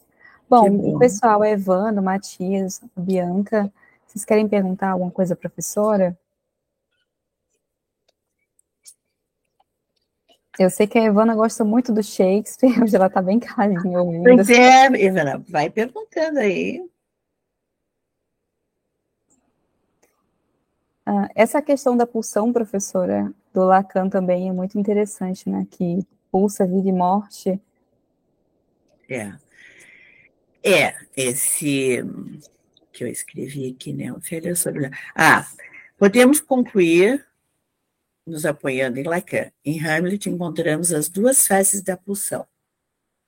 Então, vocês sabem que o termo pulsão foi criado por Freud, mais ou menos em 1914, 1915, né? E ele vai falar sobre a, a dualidade, a dualidade pulsional. Mas antes disso, o que é pulsão para a psicanálise, né? A psicanálise entende que entre o psíquico e o somático, a mente e o corpo, tem algo que nos atravessa, que é algo do pulsional. Tá? A, a questão da, do instinto, que as obras foram traduzidas naquela época como instinto, foi uma pena, porque o, os tradutores achavam que ninguém ia entender o que significava significava as obras do Freud, né? É, significava a palavra pulsão. Então, essa primeira edição, eu sou dos livros bem antigos, né? Que é da edição standard brasileira, que é da Imago, que inclusive né, foi traduzida na época já, os primeiros lá, tinha essa, essa turma aqui, o James Stratcher, né, que eh, aconselhou Freud, que era o inglês, quando Freud é, é obrigado a sair de Viena por causa do nazismo, em 1938, ele já está muito doentinho, ele, ele é acolhido na Inglaterra, tem asilo na Inglaterra, e, e o, o movimento de psicanalistas na Inglaterra estava bombando. E todos os psicanalistas que tinham descendência judia, judaica, fugiram e iam para a Inglaterra ou iam para os Estados Unidos. E o James Strachey foi um dos coordenadores ali, junto com a, a Melanie Klein. E aí ele, ele disse para o Freud, ó, vamos publicar a sua obra, mas a gente não pode usar a palavra pulsão. Ninguém vai entender que negócio é esse. Então, a obra inteira é traduzida hoje, já é pulsão. As que estão saindo, as traduções. Mas é. Então, quando você lê instinto, é pulsão. O que, que é um instinto para a psicanálise? O instinto é, é o, o que seria para um animalzinho, tipo um adestramento. Você, né, eu tenho um cachorro maravilhoso que eu amo, mas ele tem um instinto. Você ensina aquilo para ele, tem horário dele, horário de comer, ele repete, o instinto dele é um programa. Nós, humanos, somos atravessados pela linguagem. Nós temos algo que não é da ordem do instinto, que é a ordem da pulsão que pulsa. Pulsa constante. E aí, o Freud, ele vai falar da dualidade pulsional, pulsão de vida, pulsão de morte. Só uma breve para vocês entenderem essa questão aqui. As faces da pulsão, que ao mesmo tempo identifica a sexualidade do inconsciente, a pulsão vai é, vai acusar que o inconsciente ele é sexuado, tá? Representa em sua essência também a morte. Né? E Lacan chama a atenção dessa peça porque é uma peça tão erotizada que tem tanta pulsão, tem tanta vida, vida, sexo, desejo, incesto e morte. Tá? Então, a obra-prima de Shakespeare pulsa vida e morte. Isso é Lacan. Tá? Então, é isso. Me perguntem. É maravilhoso, é, é muito muito prazeroso ouvir a senhora falar, professora. Ah, mas eu gosto de falar. E olha aqui, ó. Eu recomendo, primeiro de tudo, esse livro, que está mais fácil de. Só que eu, eu achei num sebo é assim, esgotadíssimo, mas acha, acha, que é Ernest Jones, é, é Hamlet e o Complexo de Édipo, que seria assim, para vocês fazerem uma introdução ao Hamlet, agora que vocês terminaram de ler, eu acho que terminaram, né? Uhum. Vocês entrarem, se quiserem, em algo psicanalítico, esse daqui tá, ele fala dos saxo gramáticos e fala também daquela tua pergunta, sabe, sobre sobre os o Agamenon. Aqui também tem. Ele vai falar, eu lembro que eu li sobre o Agamenon, sobre aquele, aquilo, aqueles momentos da, da, das tragédias gregas também, sabe? E eu uhum. acho que foi aqui justamente onde o Lacan deitou e rolou e escreveu. E é bom, né? Então, gente, acho que que mais? Sabrina, é, eu tenho uma última pergunta aqui, até para fechar. É, eu não, nem manifestei hoje, né? Mas boa noite a todos, boa noite, professora Denise. Boa Muito noite. feliz de estar aqui, estar aqui participando dessa conversa super alto nível. Eu sou super interessado em psicanálise, Lacan, Freud, apesar de que eu não tenha estudado esses assuntos muito a fundo, eu só passei ali de forma superficial. Mas uma coisa que me interessa muito, e assim, eu nunca cheguei a ler nada sobre isso diretamente no Freud ou no Lacan, enfim, é, e não tem muita relação né, com, com Hamlet. Na verdade, na verdade, deve ter uma relação mais secundária, mais terciária, mas não tem uma relação direta. É sobre qual a visão do Freud, do Lacan, da psicanálise como um todo, sobre livre-arbítrio. Porque quando fala essas questões de Édipo, é, desejo e tal, me parece que é algo determinista Sim. e, e me, não sei se me incomoda, mas eu fico um pouco com Sim. angústia, sabe? Sim, muito boa essa questão. É, Freud fala sobre isso e ele, ele, não, ele não aceita a ideia do livre-arbítrio.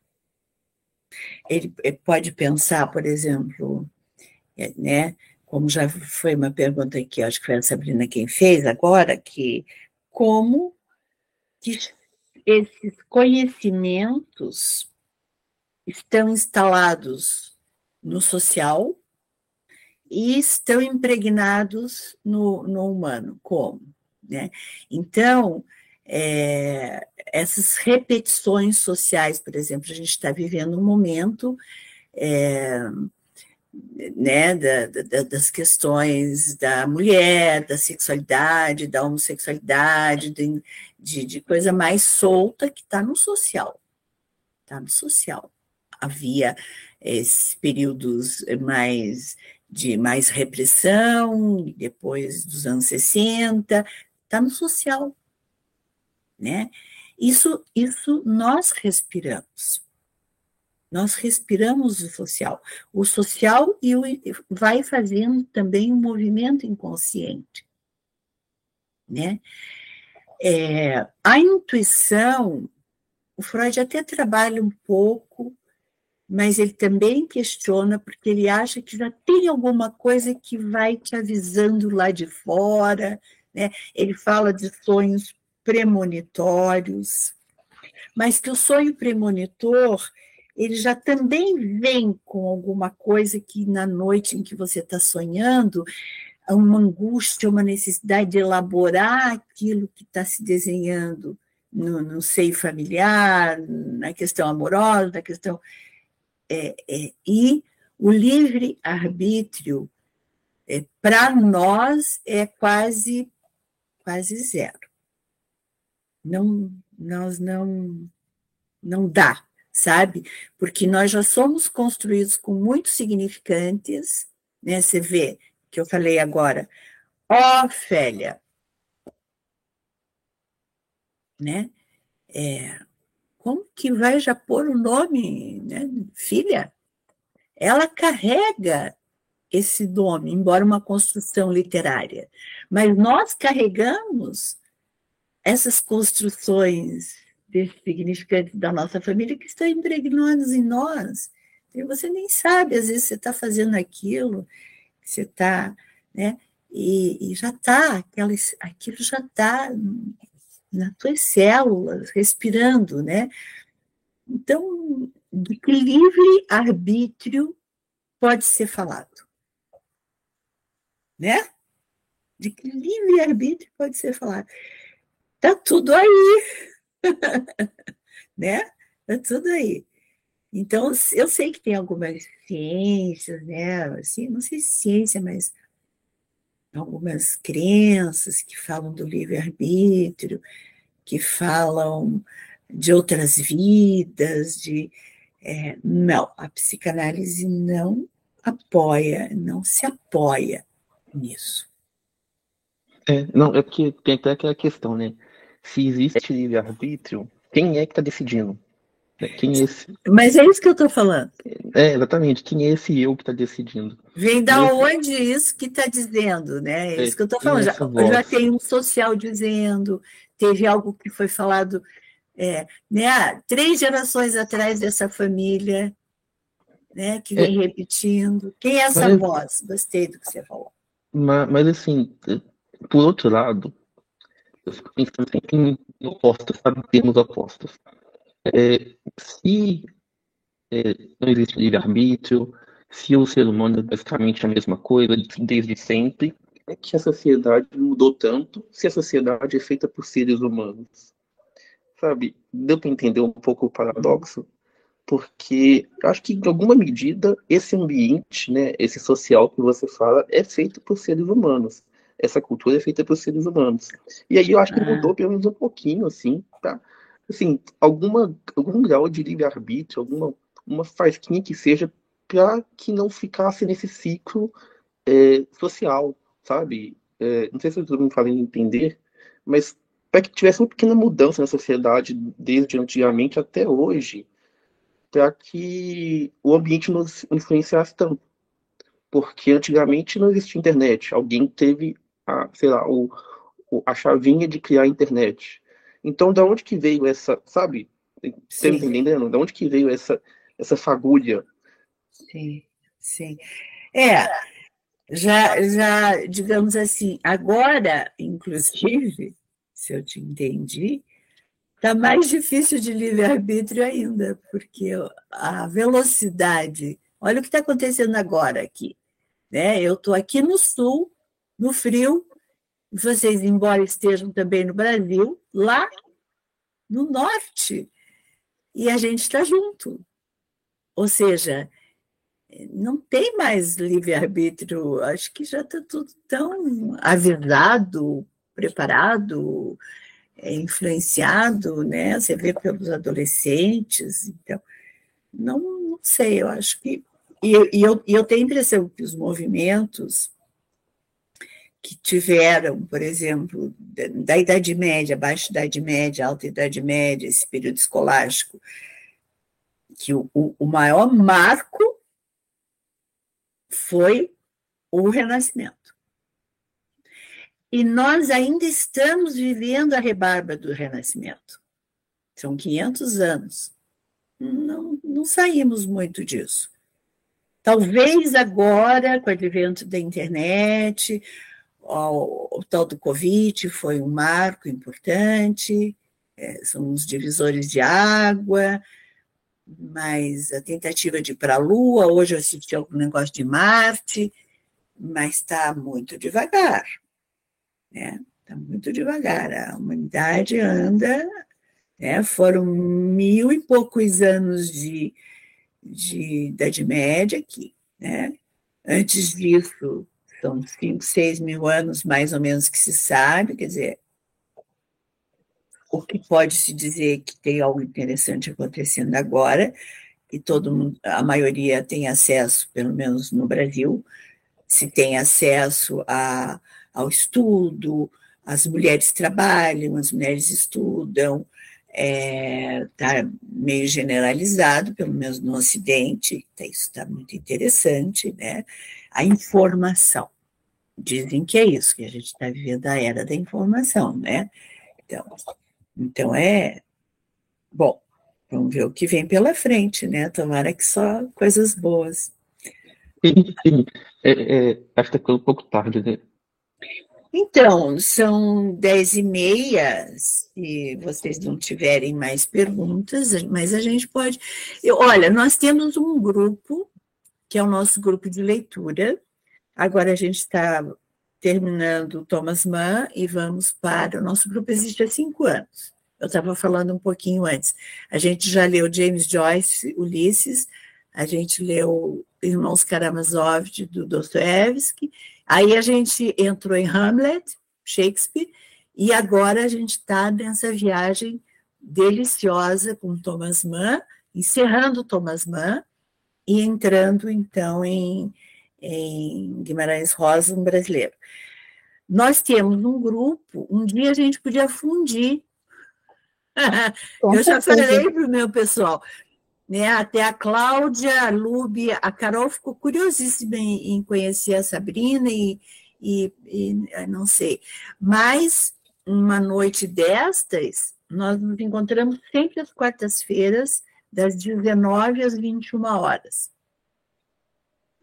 Professora, são... eu queria só falar uma coisinha assim antes de todo mundo ir.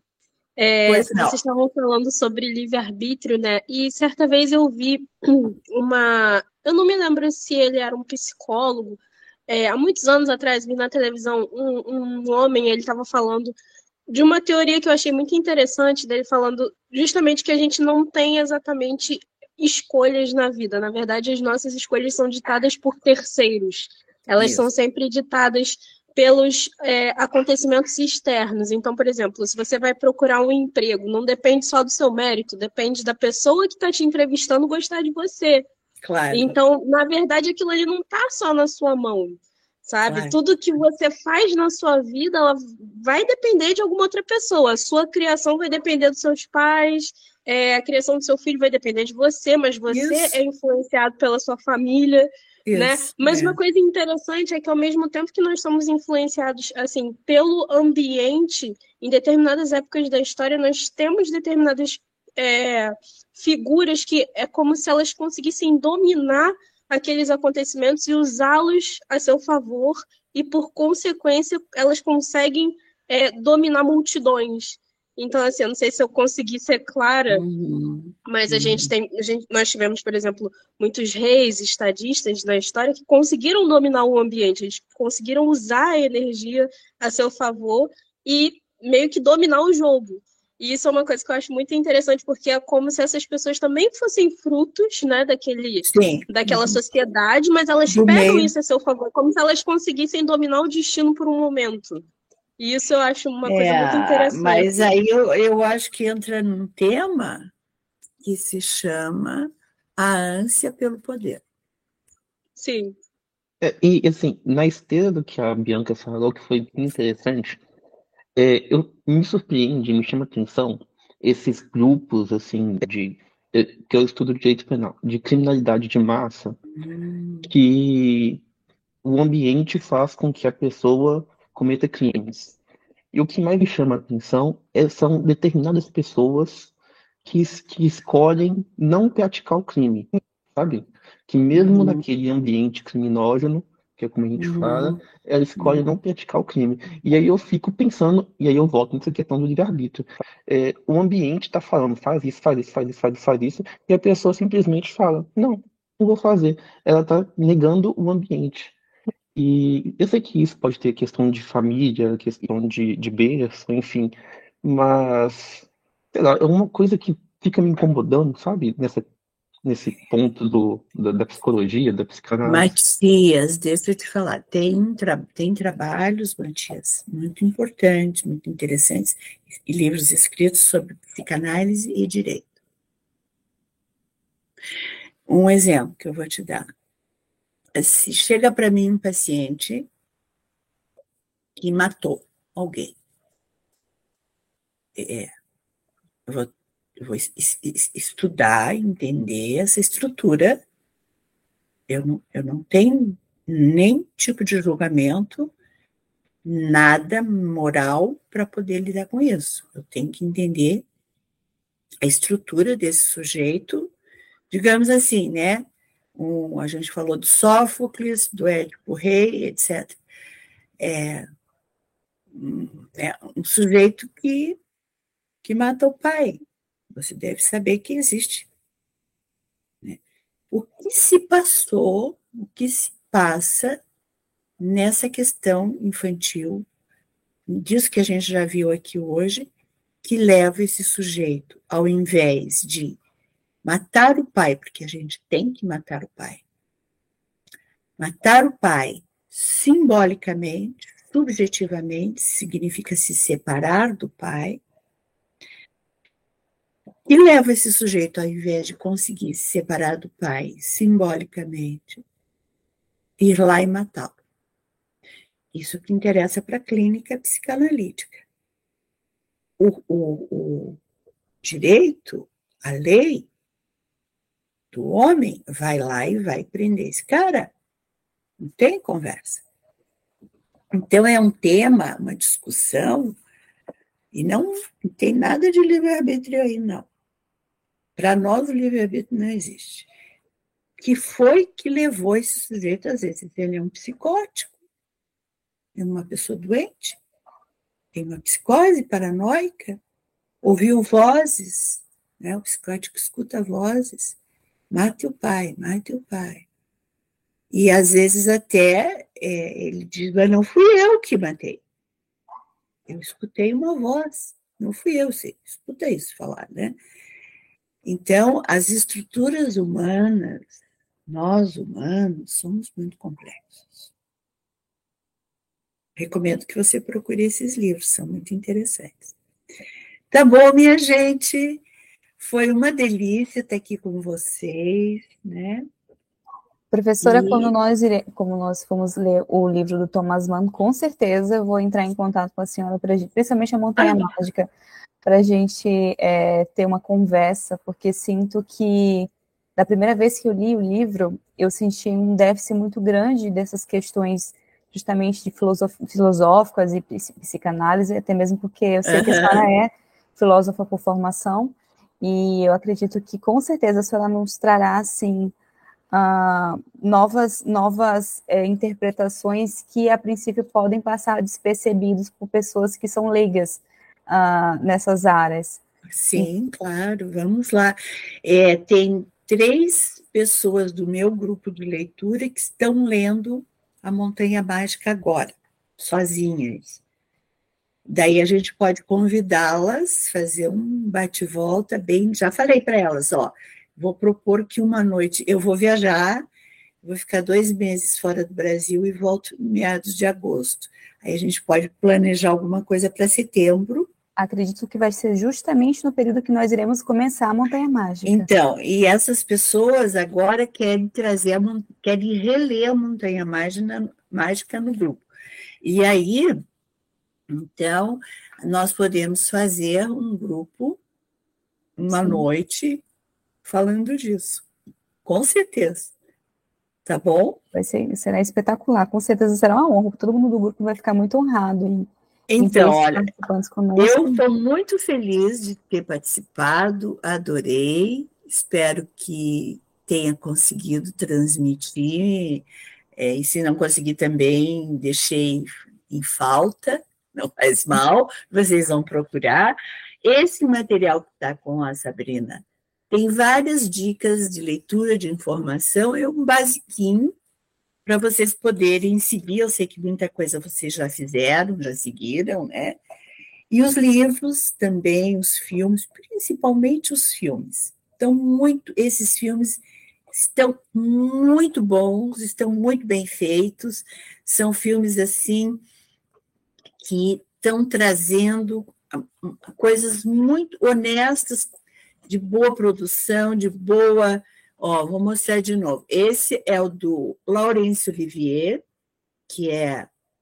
E tem mais um que eu não tenho, que é do Orson Welles, diretor também, que ele faz Hamlet. Esse filme eu não tenho, mas eu já assisti. Pessoal, esses, esses filmes, eles estão no QR Code do, do guia literário do mês e alguns outros que eu depois coloquei no nosso grupo. No caso, o Anônimos, que a Evana não conhecia, a Evana me apresentou, eu coloquei lá para vocês no grupo, mas eu vou é, sinalizar novamente. Mas grande parte desses livros, principalmente os que, tem, que dizem respeito ao Hamlet, eles já estão no, no guia que eu elaborei para vocês. E fiquei feliz porque a professora agora ela está é, novamente é, sinalizando esses livros É, e uma coisa muito legal que eu adoro no conteúdo da professora, justamente porque ela, ela utiliza desses temas, é, não só a questão da psicanálise, a literatura, mas também a parte do cinema. E isso é, é primordial para que a gente possa compreender né, as artes e tudo mais. É muito bacana esse projeto que a senhora faz, professora. Mais uma vez, gostaria né? de parabenizar pelo. Muito obrigada. E eu estou, a, a Sabrina já, já falou, eu estou no Instagram, Helenice Milani, no Facebook, eu tenho um site com textos psicanalíticos e textos sobre psicanálise e cinema no meu site, e o meu canal do YouTube, que tem tem Hamlet, tem A Tempestade, tem A Morte em Veneza, tem. que mais que tem lá? ah, Macbeth, tem. Eu sei, nem me lembro mais. De tantas obras do Shakespeare que eu já trabalhei psicanálise, cinema e literatura. Aí vocês podem assistir se quiserem é, me, me, encontrar, perguntar, a gente pode. Eu estou adorando, estou adorando. E a professora ainda está para lançar um livro, né, professora? Pois é, vamos lá, né? Opa! vamos lá, força, força, porque eu acho que a vida. A vida segue, né? Tá bom, meus amores, muito obrigada. Uma boa noite para vocês, né? E quando vierem ao sul, venham no frio, mas tragam bastante agasalhos. e avisem que daí a gente vai tomar um café juntos, com certeza. Professora, muito obrigada por esse encontro, todo o conhecimento que a senhora nos proporcionou. Muitíssimo obrigada. Tenho certeza que o pessoal aqui adorou esse encontro e com certeza vamos conversar outras vezes. Vamos. Me coloco à disposição também, caso a senhora necessite de alguma coisa com relação a fazer essa ligação. Uhum. E, pessoal, obrigada pela participação as pessoas também que irão assistir depois da gravação, inclusive a gravação, professora, eu vou repassar para a senhora assim que tá ótimo. me enviar uhum. o arquivo, aí eu já envio para a senhora através tá. do Google Drive. Tá então, bom, é obrigada. É isso. Muito obrigada pela presença de vocês. E aí a gente vai se falando para poder fazer novos projetos. Isso, sim. Acabamos de nos conhecer e vamos seguir, com certeza. Tá Sigam tá a professora no Instagram, pessoal. Beijão, gente. Uma boa noite. Boa tchau, noite. tchau.